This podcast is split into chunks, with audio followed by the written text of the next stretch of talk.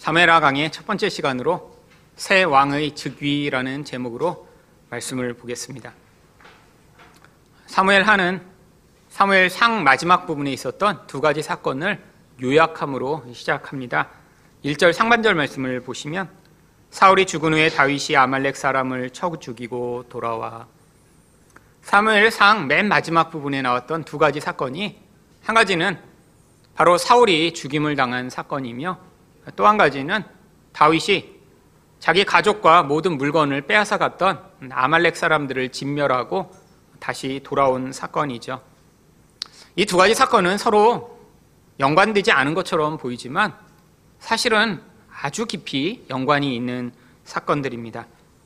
바로 이 두 가지 사건이 다윗의 왕권이라고 하는 이 주제와 아주 밀접한 관련을 맺고 있죠. 사울이 죽어야 그래야 그 왕권이 이제 다윗이 물려받을 수 있는 그러한 상황이 되는 것이고요. 또한 이 아말렉이라고 하는 존재는 하나님이 사울에게 이 아말렉을 진멸하라라고 명령하셨는데 사울은 그 명령에 불순종했지만 다윗은 하나님의 그 뜻을 이룰 수 있는 사람임을 이 아말렉을 진멸함으로 말미암아 증명했던 것입니다. 결국 이 사무엘하의 중재가 이제 이 악한 왕으로부터 하나님이 그 왕권을 빼앗아 어떻게 하나님이 이 온전한 왕에게 그 왕권을 물려주시는가 하는 내용이 나오는 것이죠.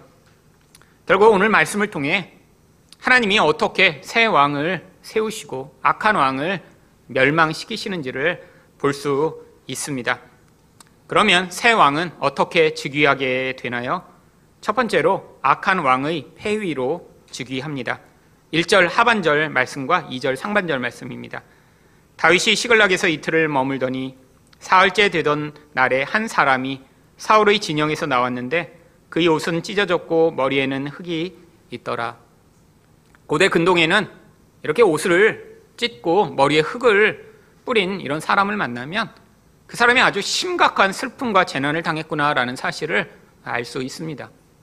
예전에 한국에도 이렇게 장례를 치를 때면 머리에다 이렇게 새끼줄을 이렇게 두르고 하얀 배옷을 입었죠. 아, 그런 장면을 보면 아 어느 집에 상을 당했구나라고 알 수 있는 것처럼 음, 고대에 아, 이렇게 어떤 사람이 옷을 찢고 머리에다 흙을 뒤집어 쓰고 있다면 아 지금 엄청 심각한 상황이구나라는 사실을 알 수 있는 것입니다. 바로 어떤 심각한 상황인가요?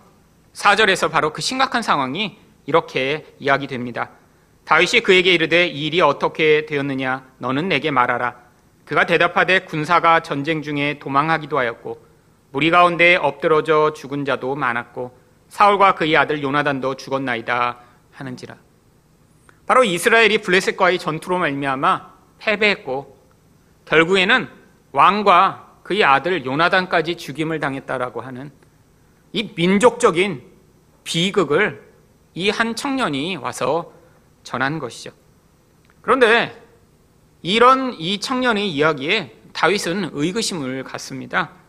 왜냐하면 이런 수십만 명이 싸우는 그런 전쟁의 자리 가운데 왕과 요나단이 죽었다라고 하는 그 구체적인 사실을 어떻게 알고 있는지 궁금했던 것이죠. 그래서 5절에서 이렇게 물어봅니다. 다윗이 자기에게 알리는 청년에게 묻되 사울과 그의 아들 요나단이 죽은 줄을 내가 어떻게 아느냐? 어, 이 구체적인 사실을 아는 것이 쉽지 않은 것이죠. 그랬더니 이 청년이 그 상황에 대해 이렇게 6절 상반절에서 이야기합니다. 그에게 알리는 청년이 이르되 내가 우연히 길보야 산에 올라가 보니 사실 이 청년이 이야기한 이 우연히 올라갔다라는 이 단어에서부터 벌써 뭔가 냄새가 나기 시작합니다. 어떤 냄새가 나나요? 여러분 전쟁터에 우연히 가는 사람이 있나요? 여러분 지금 수십만 명이 모여 서로 죽고 죽이는 이런 지금 심각한 상황인데 우연히 지나가다 들을 수 있나요? 아니 불가능합니다. 자기 생명을 내어놓고 아니 무엇인가 목적이 있어야 가는 곳이 전쟁터죠. 아니 군인도 아닌데 근데 왜 그곳에 갔을까요? 여러분 목적은 하나입니다. 바로 그 전쟁터에서 죽은 군인들로부터 뭔가 귀금속을 훔쳐서 그것으로 이익을 얻고자 사실 그 전쟁터에 간 것이죠. 그런데 그 전쟁터에 우연히 갔던 그곳에서 그가 사울을 만났다라고 합니다. 6절 하반절입니다. 사울이 자기 창에 기대고 병거와 기병은 그를 급히 따르는데 아 이것도 또한 이상합니다. 여러분 고대 전쟁은 왕만 붙잡으면 전쟁이 끝나는 것입니다. 지금 이 블레셋의 수십만 군대가 이 사울을 잡으려고 지금 혈안이 되어 있는데 아니 그 전쟁의 와중에 지금 이 청년이 마침 창 옆에 기대고 있는 이 사울을 만났다라고 하고 있는 것이죠. 아니 지금 병거들이 이 사울을 잡으려고 막 달려오고 있는 상황에서 아니 마침 우연히 갔던 그곳에서 어떻게 이렇게 또 사울을 만날 수 있을까요? 그런데 또 심지어는 그런 긴박한 상황 가운데 사울과 다음과 같이 대화를 했다고 이야기합니다. 7절과 8절입니다. 사울이 뒤로 돌아 나를 보고 부르시기로 내가 대답하되 내가 여기 있나이다 한즉 내게 이르되 너는 누구냐 하시기로 내가 그에게 대답하되 나는 아말렉 사람이니이다 한즉 아니 이렇게 지금 한가하게 아니 어디 출신이세요? 라고 지금 마치 대화를 나누는 것처럼 아니 조금 이야기를 하고 있는 것이죠. 그런데 9절과 10절 상반절에서 바로 이런 상황에서 사울이 다음과 같이 자기에게 부탁을 했다라고 얘기합니다. 또 내게 이르시되 내 목숨이 아직 내게 완전히 있으므로 내가 고통 중에 있나니 청하건대 너는 내 곁에 서서 나를 죽이라 하시기로 그가 엎드러진 후에는 살 수 없는 줄을 내가 알고 그의 곁에 서서 죽이고 이 청년은 바로 부상당한 사울을 자신이 죽였다라고 이야기를 합니다. 이게 사실일까요? 아니요. 거짓말일 가능성이 아주 높습니다. 왜요? 성경은 이미 다른 곳에서 여러 차례 사울이 스스로 자기 목숨을 끊었다라고 설명하고 있기 때문이죠. 대표적으로 사무엘상 31장 4절과 5절을 보시면 그가 무기를 든 자에게 이르되 네 칼을 빼어 그것으로 나를 찌르라 할례 받지 않은 자들이 와서 나를 찌르고 모욕할까 두려워하노라 하나 무기를 든 자가 심히 두려워하여 감히 행하지 아니하는지라 이에 사울이 자기 칼을 뽑아서 그 위에 엎드러짐에 무기를 든 자가 사울이 죽음을 보고 자기도 자기 칼 위에 엎드러져 그와 함께 죽으니라. 사울은 지금 화를 맞아 부상당했습니다. 더 이상 살 수 없다라는 걸 알고 옆에 있던 자기 보디가드한테 자기를 죽이라고 한 거죠. 보디가드가 거부하니까 자기 칼을 놓고 거기에 엎드려서 죽었어요. 그 죽은 걸 보고 보디가드도 똑같이 죽어버립니다. 성경은 이것만이 아니라 역대상 10장 4절과 5절에서도 똑같은 구절로 사울이 어떻게 죽었는지를 설명합니다. 아니, 사울이 이렇게 자살을 했는데 왜 이 청년은 자기가 사울을 죽였다라고 거짓말을 한 것일까요? 바로 이 청년이 지금 와서 말하고 있는 사람이 다윗이기 때문이죠. 여러분, 다윗은 누군가요? 사울이 평생토록 미워했던 사울의 원수이며 또 반대로 이야기하면 바로 이 다윗과 사울 간의 관계는 서로 아주 적대적인 관계죠. 아, 누군가 이렇게 미워하고 가장 싫어하는 그 사람에게 아, 내가 가서 이 사울을 죽였어요라고 하면 그 다윗이 세상에 네가 내 생명의 은인이구나 라고 반응할 것이라고 생각하기 때문이죠. 여러분, 그런데 그 죽인 것을 자신이 죽였다라고 하는 그 사실을 증명하고자 이 청년은 바로 그 증거물을 가지고 옵니다. 10절 하반절입니다. 그의 머리에 있는 왕관과 팔에 있는 고리를 벗겨서 내 주께 가져왔나이다. 여러분, 왕관은 바로 왕권을 이야기하는 것입니다. 여러분, 사울의 머리에 있던 왕관을 이 다윗이 뺏어오기 위해서는 다윗이 사울을 사실 죽였어야 돼요. 아니, 그런데 이 욕심 많은 한 아말렉 청년의 손에 의해 다윗이 직접 사울을 죽이지 않았는데도 그 왕관이 다윗에게 옮겨지게 된 것입니다. 바로 이 배후에 하나님이 이 모든 일을 행하신 것이죠. 이처럼 악한 왕의 손으로부터 하나님이 왕권을 빼앗아 바로 이렇게 온전한 왕의 손에 그 왕권을 옮겨주시는 분이 하나님이심을 성경이 보여주고자 하는 것입니다. 그런데 왜 하필이면 그 일이 이런 아말렉 청년의 손에 의해서 일어난 것일까요? 여러분, 사울과 아말렉이라고 하는 이 존재는 아주 밀접한 관계를 맺고 있습니다. 이 아말렉 청년이 아니 그 말이 거짓말이 아니라 진짜 죽였다고 하거나 아니 죽은 이 사울의 머리에서 왕관을 뺏었다고 하거나 이 두 가지 다 어떤 상황인가요? 아무것도 아닌 아니 이스라엘 민족들이 보면 도둑놈에 불과하고 광야를 떠돌아다니는 이런 유목민에 불과한 이 한 청년의 손에 의해 이 한 나라의 왕이 수치를 당한 것이죠. 왕관을 빼앗기는 수치요. 아니, 죽임을 당하는 수치요. 여러분, 하나님이 이 모든 일을 행하신 것입니다. 블레셋 사람의 손이 아니라 이 아말렉 청년의 손에 의해 그 왕관이 벗겨지도록 하시고 그 왕관이 이 다윗의 손에 들어오도록 배후에서 일하셨는데 이 모든 원인이 되는 것이 바로 사울과 아말렉의 이 처음의 시작부터 바로 이 아말렉에 대한 하나님의 명령을 사울이 불순종했기 때문이죠. 하나님은 사울이 왕이 되자마자 사울에게 명령하십니다. 가서 아말렉을 진멸하라고요. 그런데 그때 어떻게 반응했나요? 3무엘상 15장 18절과 19절을 보시면 또 여호와께서 왕을 길로 보내시며 이르시기를 가서 죄인 아말렉 사람을 진멸하되 다 없어지기까지 치라 하셨거늘 어찌하여 왕이 여호와의 목소리를 청정하지 아니하고 탈취하기에만 급하여 여호와께서 악하게 여기시는 일을 행하였나이까?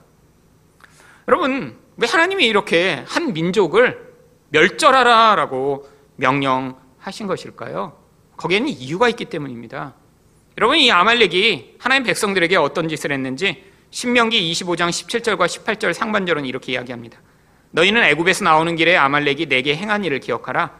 곧 그들이 너를 길에서 만나 내가 피곤할 때 내 뒤에 떨어진 약한 자들을 쳤고 여러분 이 아말렉이라고 하는 자들은 이스라엘 남부의 광야지대에 이렇게 유목을 하며 사는 자들입니다.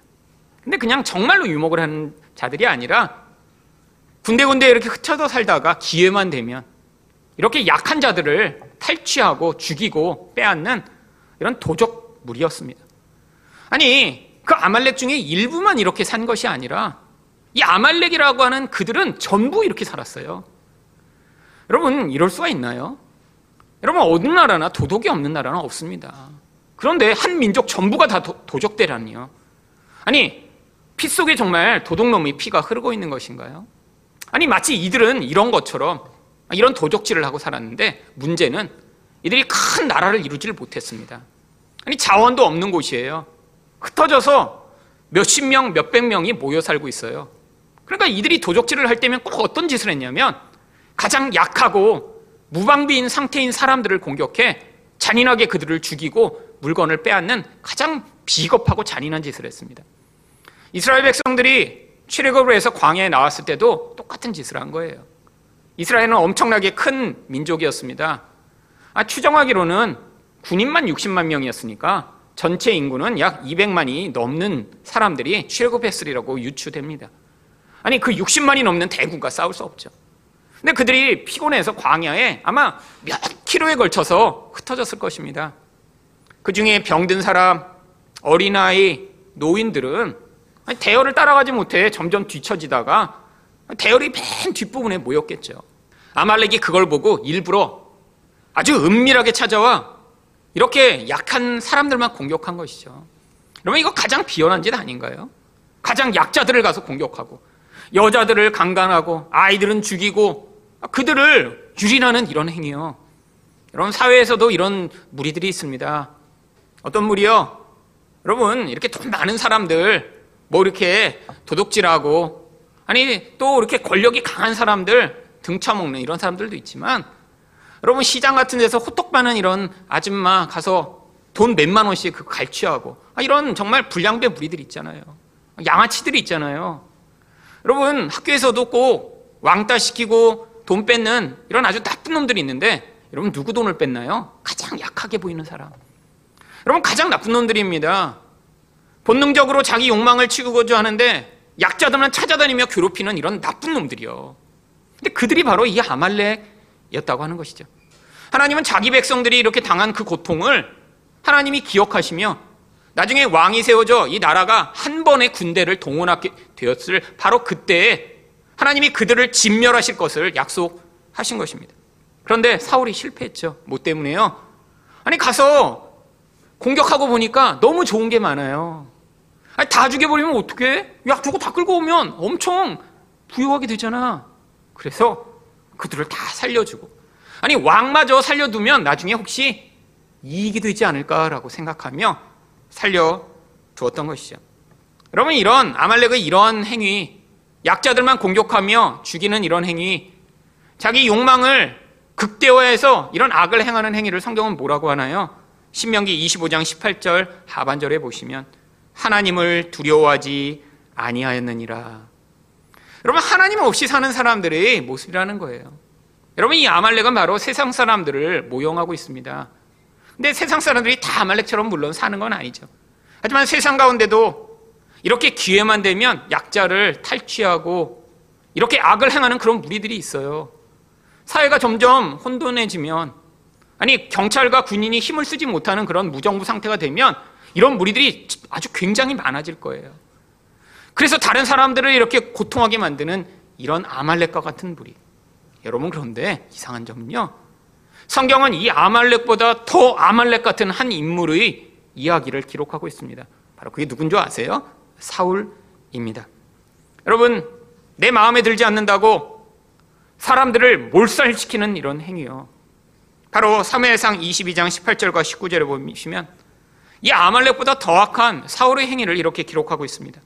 왕이 도액에게 이르되 너는 돌아가서 제사장들을 죽이라 하매 에돔 사람 도액이 돌아가서 제사장들을 쳐서 그날에 세마포 에봇 입은 자 85명을 죽였고 제사장들의 성읍 노부의 남녀와 아이들과 젖 먹는 자들과 소와 나귀와 양을 칼로 쳤더라. 여러분 왜 아말렉보다 사울이 더 악한 줄 아세요? 아말렉은 그래도 룰이 있었습니다. 자기 동족은 가서 이렇게 죽이지 않았어요. 또 자기가 자기에게 원한이 있어서 아니라 무엇인가 남의 것을 뺏기 위해 가서 죽였죠. 여러분, 근데 죄질로 보면 사울이 더 악합니다. 사울이 죽인 자들은 누구죠? 그때까지 사울 자신을 위해 기도해줬던 제사장이에요. 한 번도 악을 행하지 않았습니다. 그런데 뭐 때문에 죽였나요? 다윗을 도와준 것 같으니까요. 내 말대로 하지 않고 내가 시키는 대로 지금 하지 않고 사울이 원하는 그 욕망을 만족시켜주지 않고 다윗을 도와준 것 같으니까 그러니까 심지어는 제사장 한 명이 아니라 그 모든 제사장들과 그리고 심지어는 젖 먹는 아이들까지 나중에는 짐승들까지 다 죽여버립니다. 여러분 이게 사울의 실체죠. 아말렉보다 더 아말렉 같은 사울이요. 여러분 그런데 이 사울이라는 자가 어떤 자죠? 이스라엘 가운데 아주 뛰어난 자입니다. 아니 지금으로 이야기하면 어떤 사람보다 아주 훤출한 키를 가지고 있고요. 잘생겼고요. 부잣집 아들이고요. 아니, 그랬던 이 사람이 그렇게 왕이 되었는데, 이스라엘의 첫 번째 왕이 되었는데, 아니, 세상 사람들이 모형으로 나오는 이 가장 악한 무리인 아말렉보다 더 아말렉 같은 모습으로 자기 동족을 학살하는 그런 자가 되다니요. 여러분 성경을 읽으면 야, 이 사울 진짜 나쁜 놈이네. 어떻게 사울이 이렇게 나쁠 수 있어? 라고 생각하고 계시면 여러분 성경을 잘못 읽고 있는 것입니다. 여러분, 이 사무엘 상하는 왕권에 대한 이야기입니다. 어떤, 어떤 왕권이요? 하나님 백성을 통치하는 그런 왕권이요. 여러분, 물론 지금은 이렇게 안, 악한 왕이 우리 민족을 다스려 우리가 어떤 왕을 섬기지 않습니다. 하지만 우리를 다스리는 그런 악한 왕들이 있어요. 어떤 왕이죠? 여러분, 바로 우리 자신의 자아라고 하는 왕이에요. 여러분, 인간이란 모든 존재는 다 우리 안에서 그 옛사람이 사울처럼 눈에 보는 것을 의존하고 내 뜻대로 살기를 원하며 기회만 되면 약자의 것이라도 내가 탈취하고 내 원함을 이루고자 왕처럼 노릇하는 이 사울이라고 하는 자아를 가지고 다 살아갑니다. 여러분, 그래서 이 땅에서 결국 우리들은 이 사울적 영향력에서 스스로 벗어날 수 없는 것이죠. 여러분, 이게 성도에게도 늘 문제가 되는 것입니다. 여러분, 우리 다 멋지고 하나님이 뜻대로 살고 순종하고 사랑하고 싶은 마음 없나요? 여러분, 그 마음은 다 가지고 있습니다. 근데 그런 행동이 우리 삶에서 나타나지 않는 이유가 무엇이죠? 아무리 설교를 들어도, 아무리 기도해도 여전히 우리 본성대로 사는 이유가 무엇이죠? 화낼 때마다, 아, 다시는 내가 화를 내지 말아야지. 내가 다시는 이런 나쁜 말 하지 말아야지. 결심하더라도 그렇게 살 수 없는 이유가 무엇이죠? 여러분, 결심이 약해서 그런가요? 그럼 결심을 세게 하면 되나요? 여러분, 세게 해보세요. 안 됩니다. 여러분, 이 인간의 본질로부터 영향 미치는 영적 영향력인 이 사울적 존재, 이 영향력이 우리가 하나님처럼 되려고 하는 죄성으로부터 말미암는 영향력이기 때문에 모든 인간은 내가 왕이 돼서 내 뜻대로 살기를 원하며 내 욕망이 이루어지길 원하기 때문에 이 사울적 존재가 계속해서 영향을 미치는 한 결심으로 인간은 절대로 변화될 수 없는 것이죠. 여러분 흉내 낼 수 있습니다. 착한 사람인 척, 하나님의 선을 행하는 척. 근데 정체를 반드시 폭로당하게 되어 있죠. 언제 폭로당하나요? 바로 높은 자리에 올라갔을 때요. 힘이 생겼을 때요. 아니 반대로 내가 가지고 있던 것들을 뺏기려고 할 때요. 내가 원하는 것을 가진 것처럼 생각했는데 그게 빼앗겨졌을 때 우리 안에서 어떤 반응이 생기나요? 아, 내가 그걸 간절히 원하는데 왜 뺏겨? 하나님을 향해 원망하며 다른 사람들에게 분노하는 게 우리 모습입니다. 이게 바로 우리 안에서 사울이 아직도 지배하고 있다는 증거이죠. 여러분, 우리는 이 사울적 영향력에서 벗어날 수 없습니다. 예수를 믿어도 끊임없이 내가 원하는 나의 뜻이 있고요. 그 뜻을 이루고자 나만의 영역을 만들고 그 안에서 내가 원하는 방식대로 그 모든 것들을 행하고자 하는 그 욕구가 강렬하죠. 여러분, 그래서 여러분 분노하실 때마다 지금 여러분 안에는 사울이 폭로되고 있는 것입니다. 여러분, 가정에서 자주 분노하세요? 여러분, 밖에서는 소심해서 왕노릇 못하다가 집에서 왕노릇 하려고 하는데 자꾸 분재가 발생하잖아요. 여러분, 집에 여러분의 말을 다 잘 듣는 그런 가족만 있나요? 여러분, 이게 바로 잘못된 것입니다. 뭐가 잘못된 것이에요? 여러분이 원래 사울이고 아말렉인데 여러분 집안에 여러분 말을 다 잘 듣는 사람만 존재한다면 스스로 다윗이라고 평생 착각하고 살까봐 하나님이 집안에서부터 뭔가 삐그덕 삐그덕 삐그덕 내 말대로 안 되고 내가 계획해놓은 대로 무너지는 일들이 벌어지는 것이죠. 여러분 사회에서는 안 그런가요? 아니 사회에서 나를 괴롭히는 부장님만 사울인가요? 아니 나를 힘들게 하는 사장님은 아말렉이에요? 아니요. 우리도 똑같이 그들의 반응 앞에서 똑같은 분노를 느끼며 내가 힘을 가지면 내가 사장이 되면 너 같은 놈 그냥 당장 자른다 이런 마음을 늘 품고 있는 이 소극적 복수 여러분 우리가 지금 사울로 타고 싶은데 힘이 없어서 못 하고 있는 거예요 여러분 이런 사람들한테 힘이 주어지면 어떤 일이 벌어질까요? 여러분 군대에서도 이렇게 괴롭힘을 많이 당한 사람이 나중에 괴롭힘을 많이 당했으니까 나중에 내 후임들한테는 잘 해줘야지 이런 마음을 아무리 가져도요, 그런 사람들은 꼭 나중에 선임이 되면 후배들 괴롭히는 그런 선임이 됩니다. 왜요? 상처가 결국 독이 돼 그 영혼을 집어삼키며 내가 이루지 못했던 것들을 조금의 힘만 가지면 이루고자 하는 열망으로 표출돼 나타나는 것이죠. 여러분, 이게 문제예요, 이게. 여러분, 교회에서도 마찬가지입니다. 여러분, 교회에서도 우리 안에 있는 이 사울이 죽지 못한 채로 뭔가 그 사람이 어떤 힘을 가지게 되고 어떤 영향력을 미치게 되는 순간 결국에는 자기의 욕구를 이루고자 끊임없이 좌충우돌하며 결국 교회의 유익과 다른 사람의 유익을 위해 어떤 결정을 해나가는 게 아니라 나의 체면, 나의 영광, 나의 원함을 위해 모든 결정을 하다가 문제를 일으키는 경우들이 너무 많이 있습니다. 여러분, 우리가 다 정말 왕이 될 수 있나요? 아니요. 우리는 내가 왕 노릇하고 싶은 영역을 다 찾습니다. 여러분 다 자기만의 영역에서 왕 되고 싶은 거죠. 거기서 내가 원하는 방식대로 나의 뜻이 이루어지길 원하며 그것들을 이루고 싶은 욕구를 가지고 나의 뜻을 이루고자 할 때마다 하나님의 일이 아니라 결국에는 인간의 욕심으로 말미암는 이런 문제가 발생하게 되는 것이죠. 여러분 하나님은 결국 우리 인생을 통해 이 사울적 존재를 파괴하시길 원하십니다.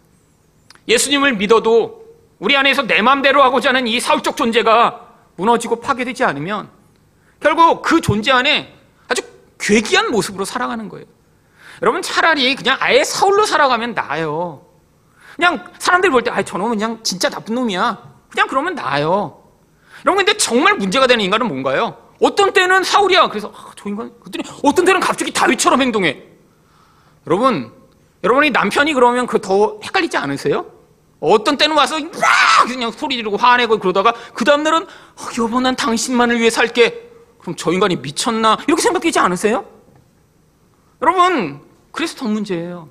아니 사울이면 차라리 사울로 그냥 쭉 살면 그래 저 인간은 지옥 갈 거야.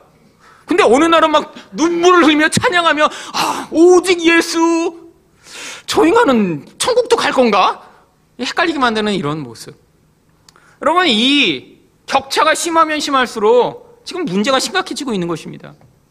예수님을 믿긴 믿어요. 하나님의 통치가 임하긴 임했어요. 어떤 문제가 있는 거죠? 아직도 그 안에 이 사울적 존재가 펄펄 살아. 그 예수의 영향력을 뚫고 일어나. 한 존재로부터 마귀적인 모습을 자꾸 드러내고 있는 거죠. 여러분, 여러분 안에서 이 격차가 심하면 심할수록, 아, 내가 아직도 이 사울로 살아가고 있구나. 여러분, 회개하셔야 됩니다. 여러분, 교회 오셔서 다 여기서 친절하고, 웃고, 여유 있는 것처럼 하시는 것. 근데 집에만 가면 갑자기 돌변한다. 여러분, 이거 문제 심각한 거죠. 여러분, 그렇지 않나요? 아니, 아, 집에서는 괜찮아. 그런데 또 운전할 때만 돌변해. 이것도 심각한 거죠. 여러분, 인생의 어떤 영역을 통해 드러나는 이런 내 마음대로 살고자 하는 이 모습이 드러날 때마다 우리는 무엇을 기도해야 되나요? 아, 힘을 내서 다음에는 화내지 말아야지. 아예 앞으로 더 착하게 살아야지. 남편과 아내한테 잘해야지 결심하는 게 아니라 하나님 저는 사울입니다.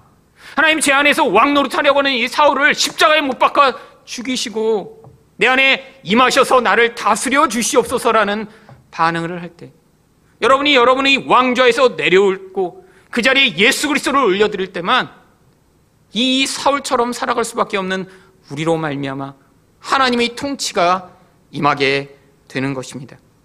두 번째로 새 왕은 어떻게 즉위하나요? 온전한 사랑을 보임으로 즉위합니다. 11절 말씀입니다. 이에 다윗이 자기 옷을 잡아 찢음에 함께 있는 모든 사람도 그리하고 사울과 그의 아들 요나단과 여호와의 백성과 이스라엘 족성이 칼의 죽음으로 말미암아 저녁 때까지 슬퍼하며 울며 금식하니라. 여러분, 사실 이런 장면을 이 아말렉 청년은 전혀 예측하지 못했을 것입니다. 아니, 10년이나 죽이려고 쫓아다닌 원수가 죽었다는데 여러분 어떻게 하기를 기대했을까요? 아니, 네가 내 원수를 죽였어? 내 생명의 은인이구나. 고맙다. 뭘 원하느냐? 이렇게 했을 게 정상 아닌가요? 아니, 이게 세상 사람들이 반응이 아닌가요? 여러분 생각해 보세요. 여러분을 누군가 정말 진짜로 고통하게 만들었어요. 아주 여러분의 인생 가운데 그 존재 때문에 너무너무 울지 않고는 지나갈 수 없었어요. 여러분 그런데 그 사람이 뭔가 문제가 생겼다는 얘기를 들으면 어떠세요? 혼자 있을 때는 하하하하 할렐루야 이렇게 했지만 사람들을 있으면 그 웃음을 감추려고 힘들지 않으시겠어요? 여러분 이게 인지상정입니다. 아니 어떤 사람이 자기를 그렇게 그렇게 괴롭힌 사람이 잘못됐다는데 아, 그게 너무 슬퍼 옷을 찢고 이렇게 통곡을 할까요? 여러분 도대체 이 다윗은 어떻게 됐길래 이 원수가 이렇게 죽었다는데 이렇게 울 수 있나요? 여러분 다윗이 우리랑 다른 종족이라 그런 게 아닙니다. 여러분 다윗도 원래 똑같은 인간이에요. 여러분 여러분 그렇게 사람에 대한 완전한 용서와 사랑을 가진 사람이 아니 바세바를 자기 아내로 취하려고 그 남편을 그렇게 아주 계획적으로 살해할 수 있나요? 그게 완벽한 사랑을 가진 모습인가요? 아니에요. 여러분 하나님의 은혜가 떠나면 다윗도 우리랑 똑같은 인간입니다. 아니 어쩌면 사울보다 더 악한 짓을 할 수도 있는 존재가 다윗이죠. 여러분 사울은 흥분해서 죽였어요. 흥분해서 너무 화난 나머지 다윗은 어떻게 했어요? 오랫동안 계획했습니다. 실패하니까 다시 다시 하고 계속해서 편지를 쓰고 그러면 이게 더 나쁜 짓이죠. 화나서 우연히 찌른 거랑 오랫동안 죽이려고 계획했다가 죽인 거랑 여러분 후자가 훨씬 더 나쁩니다. 여러분 근데 아니 본질 안에 이렇게 살해할 수 있는 이 무서운 악을 가진 다윗이 어떻게 이렇게 반응한 것이죠? 하나님이 어떤 목적을 위해 그를 은혜로 두르셔서 그렇습니다. 하나님의 은혜가 다윗을 붙들어 이 다윗을 통해 어떤 완전한 사랑을 하는 통치자의 모습을 우리에게 보여주시고자 한 것이죠. 여러분 그분이 누구신가요? 바로 예수님이십니다. 여러분 통치자가 이런 완전한 사랑을 가지셔야 하는 이유가 무엇인가요? 여러분 누군가 우리를 통치하는데 그런 사랑이 없어요. 그럼 우리는 어떻게 될까요? 여러분 두려움 가운데 제대로 살 수 없을 거예요. 여러분 고대에 그런 아주 미치광이 왕들이 가끔씩 있었습니다. 여러분 그럼 미치광이 왕 앞에 서는 사람은 얼마나 늘 두려워할까요? 이유 없이 죽여. 야, 쟤 오늘 헤어스타일이 마음에 안 든다. 목을 잘라라. 그럼 죽는 거예요. 여러분 감정에 따라 자기 마음에 따라 생명을 좌지우지하는 권력을 가졌는데 온전한 사랑이 없어요. 여러분 그 앞에 통치를 받는다면 얼마나 두려울까요? 여러분 그런데 우리 예수님은 그렇지 않으세요. 여러분 그 예수님이 어떤 분이신지 그래서 마태복음 12장 20절에 그 예수님을 뭐라고 얘기하나요? 상한 갈대를 꺾지 아니하며 꺼져가는 심지를 끄지 아니하기를 심판하여 이길 때까지 하리니. 여러분 갈대 뭔지 아시죠? 여러분 갈대는 이렇게 흔들리지만 대가 꼿꼿합니다. 여러분 근데 그 갈대에 뭐가 있나요? 마디 마디가 있어요. 그 마디가 이렇게 부러진 경우가 있습니다. 그럼 갈대가 어떻게 되나요? 그 마디 부분이 꺾여서 그 다음 달랑달랑하죠. 여러분 우리는 그 꺾어진 이런 갈대를 보면 어떻게 하고 싶으세요? 뚝 부러뜨려서 버려버리고 싶습니다. 여러분 그게 인지상정이죠. 그렇잖아요. 다른 갈대를 다 고지 서 있는데 하나가 꺾여서 흔들흔들 하고 있으면 그 모가지만 똑 부러뜨리면 꺾여지잖아요. 여러분 심지가 있습니다. 좀 등불을 키워요. 근데 기름이 다 떨어지고 나면 심지가 타기 시작하다가 어떻게 되나요? 꺼져가는 심지는 연기를 막 피워냅니다. 연기가 막 나면 어떻게 하고 싶어요? 그 끄는 게 정상 아닌가요? 근데 예수님은 어떻게 하신대요? 갈대를 꺾지 않으신대요. 아니 그렇게 부러져 있어도 그냥 놔두신대요. 지금 심지가 막 연기를 내도 그냥 두신대요. 여러분 비유죠. 어떤 비유요? 우리들이 바로 상한 갈대 같고 우리들이 꺼져가는 심지 같다는 거예요. 우리 인생 가운데 연약함과 죄악으로 말미암아 온전하게 서 있지 못하고 늘 꾸준부정하게 죄악을 향해 흘러가는 우리 인생이요. 아니 우리 인생의 본질 자체가 끊임없이 악을 토해내서 그 존재에 가까이 다가가기만 하면 연기를 피워내듯 마치 다른 사람들에게 악을 피워내는 우리 모습이요. 근데 예수님이 어떻게 하신대요? 여러분 통치자라면 온전한 기준을 가진 분이라면 심판하셔야 마땅한 것 아닌가요? 여러분 근데 예수님이 그 심판을 자기가 받으시고 우리는 사랑으로 받아주신다라고 하는 것입니다. 여러분 온전한 통치자신데 그분에게 제일 필요한 게 그래서 사랑이에요. 그 예수의 사랑을 얻은 자만 그래서 무엇을 할 수 있나요? 하나님 앞에 서는 게 두렵지 않은 거예요. 여러분 우리 다 완벽하고 싶은 욕구는 있잖아요. 근데 완벽할 수 없잖아요. 그게 우리의 현실이고 우리의 본질 아닌가요? 여러분 우리도 잘 살고 싶잖아요. 예수님처럼 되고 싶잖아요. 근데 그렇지 못한 게 우리의 본질 아닌가요? 근데 하나님이 어떻게 하세요? 너 왜 이렇게 또 화냈어? 아니 또 그렇게 낭비했어? 아니 너에게 준 그 모든 것 어떻게 그렇게 다 너를 위해서만 썼어? 너 왜 맨날 이렇게 짜증내고 살아? 그러면 예수님이 안 그러신다는 거예요. 우리 연약함을 보고 아시며 우리를 품어주시고 기다려주시는 분이 예수님이십니다. 여러분, 그래서 예수님이 우리에게 어떤 명령을 하실 수 있죠? 마태복음 5장 44절입니다. 나는 너희에게 이르노니 너희 원수를 사랑하며 너희를 박해하는 자를 위하여 기도하라. 여러분 우리처럼 기도하라는 게 아니에요. 우리는 원수를 향해 어떤 기도를 합니까? 교통사고 나게 하여 주시옵소서 이런 기도를 하는데 그런 기도 말고요. 하나님 저 원수도 하나님 예수 만나 변화되게 하여 주세요. 하나님 저 사람도 하나님의 은혜를 경험하게 해주세요. 이런 기도하라는 거예요. 진심으로요. 진심으로. 여러분 이게 가능한가요? 예. 예수님이 바로 이런 삶을 사셨으니까요. 예수님이 어떻게 사셨나요? 누가복음 22장 34절입니다. 예수께서 이르시되 아버지 저들을 사하여 주옵소서 자기들이 하는 것을 알지 못함이니다 하시더라. 자기를 십자가에 못 박는 자들을 향해 예수님이 이런 기도를 하셨습니다. 여러분 불가능한 것 같은 이런 기도로 말미암아 이제 어떤 일이 벌어졌죠? 원수였던 우리들을 사랑하셔서 우리에게 임하셔서 이제 우리를 다스리시면 그 통치 아래 있으면 무엇이 가능하다는 거예요? 원수를 사랑하는 일이 가능해지는 것입니다. 여러분 원수 사랑을 못하는 이유는 무엇인가요? 아직 예수 그리스도의 통치가 우리 안에 완전히 임하지 않아서예요. 여러분 어떤 사람들은 궁금해합니다. 아니 그냥 오시면 다 그냥 우리를 다스려 갖고 그냥 하나님 뜻대로 살게 만드시지. 왜 맨날 이렇게 이 땅에서 왔다 갔다 하게 만드시냐고요. 여러분 예수님이 오셔서 그렇게 우리를 갑자기 변화시키시면 두 가지 심각한 문제가 발생합니다. 첫 번째는 우리가 내가 원래부터 잘난 줄 알아요. 아, 나는 원래부터 사랑이 많았는데? 아, 나는 원래부터 이런 존재야. 여러분, 두 번째 어떤 심각한 문제가 벌어진 줄 아세요? 그러면 구원이 감사하지 않습니다. 여러분, 구원이 감사하기 위해선, 아, 나는 정말 사울 같은 존재고, 내 인생이 내 마음대로 살다가 이렇게 다 파괴하며, 모두를 고통하게 만들고 나도 고통하다 죽을 수밖에 없는 자라는 것을 인정한 자리에서 예수님 오셔서 나를 다스려 주세요라는 이 자발적 복종과 항복의 자리에 나아가 예수 그리스도의 통치를 받아들일 때 그분이 우리를 다스려 나로서는 불가능한 사랑이 나타나는 걸 보며 아, 하나님 정말 감사합니다. 아, 정말로 감사합니다. 은혜 아니고는 불가능하군요 라는 그런 고백과 찬양이 우리로부터 나올 수 있기 때문이죠. 여러분 이 땅 가운데 살며 하지만 이 사울됨을 포기하지 않고 끊임없이 살아갈수록 여러분의 인생은 파괴와 멸망으로 치달아 가게 될 것입니다. 아, 물론 구원 자체가 취소되는 건 아니에요. 여러분, 예수 믿어도 얼마든지 파괴적 인생을 살 수 있어요. 그럼 많은 사람들을 보시지 않나요?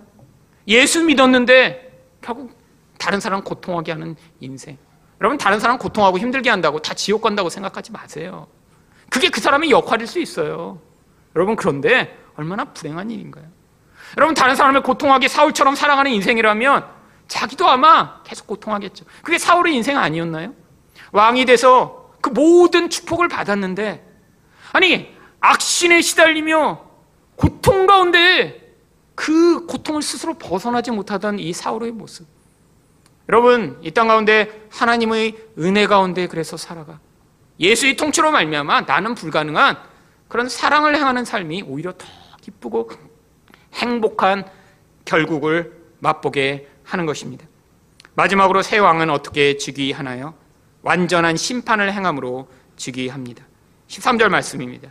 다윗이 그 소식을 전한 청년에게 묻되 너는 어디 사람이냐 대답하되 나는 아말렉 사람 곧 외국인의 아들이니이다 하니 여러분 이 아말렉 청년은 조금 전에 다윗한테 자기가 아말렉 사람이라고 얘기를 했습니다. 사울이 물어봤을 때 어, 저는 아말렉 사람입니다라고 답을 했다고 5분 전에 얘기를 했어요. 근데 다윗이 왜 또 다시 물어보는 거죠? 아니, 5분도 지나기 전에 지금 다윗이 잊어버렸을까요? 아닙니다. 여러분 이 아말렉 청년의 입으로 다시 한번 확실하게 그 존재가 어떠한 존재인가를 확인받고자 한 거죠. 왜요? 이제 심판을 행하기 때문입니다. 심판 전에 너가 죽어 마땅한 존재라는 사실을 확인시키고자 한 거죠. 왜요? 이 아말렉이라고 하는 이 존재는 이제 완전히 멸절되어야 하기 때문이죠. 여러분 아말렉이라는 이름의 뜻을 알고 계신가요? 여러분 아말렉 무슨 뜻일까요? 아말렉엔 두 가지 뜻이 있습니다. 다른 사람을 피곤하게 기신맥진하게 만드는 자. 어떻게 기신맥진하고 피곤하게 만들까요? 계속 괴롭혀서. 그게 한 가지 뜻이고요. 또 다른 뜻은 다른 사람의 목을 조르는 자 이런 뜻을 갖고 있습니다. 여러분 어떻게 이렇게 아말렉에게 그런 이름을 붙였을까요? 바로 이들의 삶이 그런 존재였기 때문이죠. 여러분 이 아말렉이 어떻게 살았다고 말씀드렸어요? 유목민으로 광야에 살다가 기회만 되면 남 도둑질하고 약한 사람 빼앗고 마을 불사르고 아주 쥐새끼 같은 삶을 살았던 거예요. 이 아말렉 그랬는데 한 번에 처치할 수도 없습니다. 사막에 사람들이 안 사는 곳에 쫙 흩어져 살고 있어요. 사람들이 그들을 볼 때, 어, 저, 저 인간들 때문에 정말 아주 지겨워 죽겠어. 그래서 불러다가 아말렉이 된 것 같아요. 여러분, 여러분 이런 존재에 심판받아야 마땅하지 않나요? 네. 심판을 반드시 받아야 합니다. 하나님이 그래서 이 예수를 통해 어떻게 이 모든 아말렉과 같은 존재를 멸절시키신지를 보여주고자 다윗이 바로 이 아말렉 청년을 심판하게 하신 것이죠.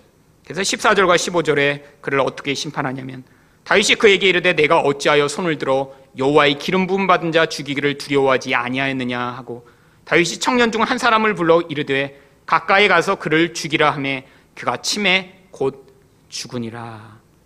여러분 결국 이 다윗의 손으로 심판이 이루어집니다.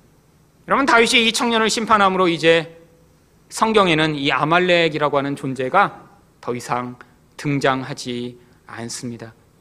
여러분 그런데 이렇게 심판한 것에 대해 다윗이 무엇이라고 이야기하나요? 16절입니다. 다윗이 그에게 이르기를 내 피가 내 머리로 돌아갈지어다 내 입이 내게 대하여 증언하기를 내가 여호와의 기름 부음 받은 자를 죽였노라 함이니라 하였도다. 결국 자기 죄로 말미암아 죽었다는 거예요. 자기 피가 자기 머리로 돌아가 네 죄값을 치렀다라고 하는 것입니다. 여러분, 이 다윗은 이런 아말렉과 같은 존재를 심판함으로 앞으로 오실 예수가 얼마나 공의로운 심판을 베푸실 것인지를 지금 보여준 것이죠. 여러분, 예수가 이렇게 공의로운 심판자가 되신다는 사실을 여러분 우리가 믿지 못하면 우리 인생 가운데 아주 심각한 문제들이 발생합니다. 여러분 우리 주변에 얼마나 우리가 심판하고 싶은 사람들이 많이 있나요? 여러분 우리가 심판하고 싶은 사람들이 꼭 아주 악독한 짓을 저지른 사람들인가요? 아니요. 우리한테 조금만 피해를 줘도 우리가 심판하고 싶어요. 그냥 집에서 언니랑만 싸워도 그냥 언니 그냥 자다가 그냥 머리에 껌이라도 다 엉겨 붙었으면 좋겠다. 이런 마음 갖는 게 우리예요. 솔직히. 어떤 악인을 향해 막 그냥 악독한 놈 저런 죽어야지 이런 게 아니라 나한테 뭔가 조금이라도 잘못하면 정말 보복하고 싶어요. 여러분 근데 늘 문제가 있습니다. 내가 심판하고 싶으면 무슨 문제가 생기죠? 여러분 우리가 늘 심판하지 못할 때가 너무 많다는 거예요. 여러분 사실 누군가 나한테 조금 잘못했는데 내가 거기에 대해서 반박을 하고 싸우면 이렇게 보복하고 싶은 마음이 별로 없습니다. 그렇잖아요. 집에서 형이 아이 바보 그런데 아이 멍충이 서로 이렇게 한 번씩 하고 나면 저 새끼 내가 보복해야지 이런 마음은 별로 없어요. 그냥 속으로 아이 멍충이 그러고 말지. 근데 누군가 나한테 바보라고 그랬어. 근데 그게 사장님이셔. 그러면 마음이 어떻게 돼요? 사장님한테 어, 멍충이 사장 이렇게 못하잖아요. 그럼 마음에 그게 분노로가 쌓이는 것입니다. 어떻게 돼요? 내가 보복하고 싶었는데 못하는 순간에 그 분노가 나 자신을 공격합니다. 어떻게 됩니까? 우울증에 걸리는 거예요. 여러분 늘 누군가를 내가 심판하고 싶었어요. 내 마음대로 하고 싶었어요. 나에게 잘못한 인간을 향해 내가 보복해주고 싶었어요. 근데 그걸 할수 없는 때가 얼마나 많이 있나요? 여러분 아주 많이 있습니다. 여러분 사실 운전하다가도 자주 있는 일이죠. 자주. 아니 누군가 나한테 잘못했는데 내가 보복을 못 해줄 때 그냥 빵이라도 하다가 어떤 사람은 가서 보복 운전하잖아요. 여러분 근데 우리 인생 가운데 내 주변에서 내가 이렇게 심판하고 싶은 그 자, 마음을 가질 때마다 사실 성도가 기억해야 될 것이 무엇이죠? 예수가 공의로 심판하신다라는 사실을 믿으셔야 합니다. 여러분 그래서 성경에서는 여러 차례 예수님이 공의로운 통치자라고 가르칩니다. 이사야 11장 4절입니다.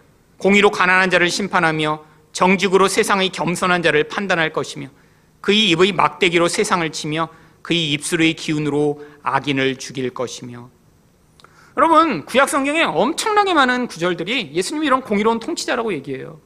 아 근데 예수님이 오셨어요. 근데 왜 이런 심판이 일어나지 않는 것이죠? 우리 주변에 악한 자들이 여전히 잘 사는 것처럼 보일 때가 얼마나 많이 있나요? 여러분 그 이유에 대해 그래서 마태복음 13장 30절은 이렇게 이야기합니다. 둘 다 추수 때까지 함께 자라게 두라. 여기 둘 다는 하나는 가라지고 하나는 알곡입니다. 아니 왜 가라지들을 안 뽑으세요? 아, 이렇게 얘기하니까 지금 그것에 대해서 이야기를 하시는 거예요. 아, 둘다 놔두라고요. 왜요? 내가 추수꾼들에게 말하기를 가라지는 먼저 거두어 불사르게 단으로 묶고 곡식은 모아 내 곡간에 넣으라 하리라. 아니 지금 심판이 임하면 곡식도 상하게 되니까요. 여러분 생각해 보세요. 지금 하나님이 이 마지막에 임할 심판의 기준으로 지금 당장 우리에게 오셔서 그 기준을 가지고 우리를 심판하시면 무슨 일이 벌어질까요?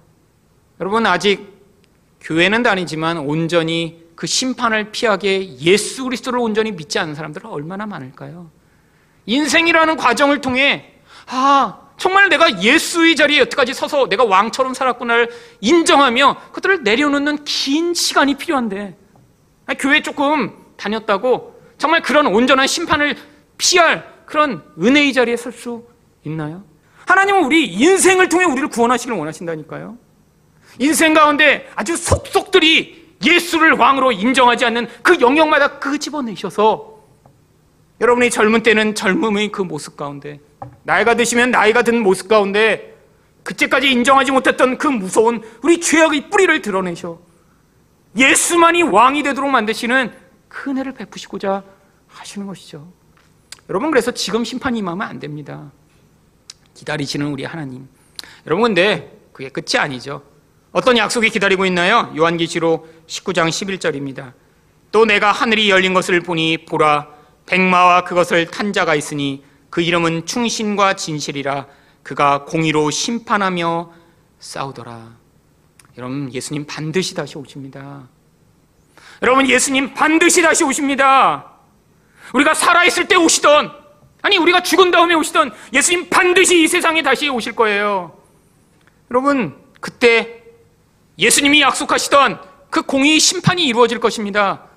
지금은 심판 안 하시는 것처럼 인내하시는 것처럼 기다리시는 시간이지만 하나님이 반드시 모든 악을 심판하시고 하나님이 반드시 예수 그리스도의 공의 통치를 베푸심으로 말미암아 바로 예수만을 온전한 왕으로 섬기는 하나님 백성들과 함께하는 그 아름다운 하나님 나라를 만들어내실 거예요.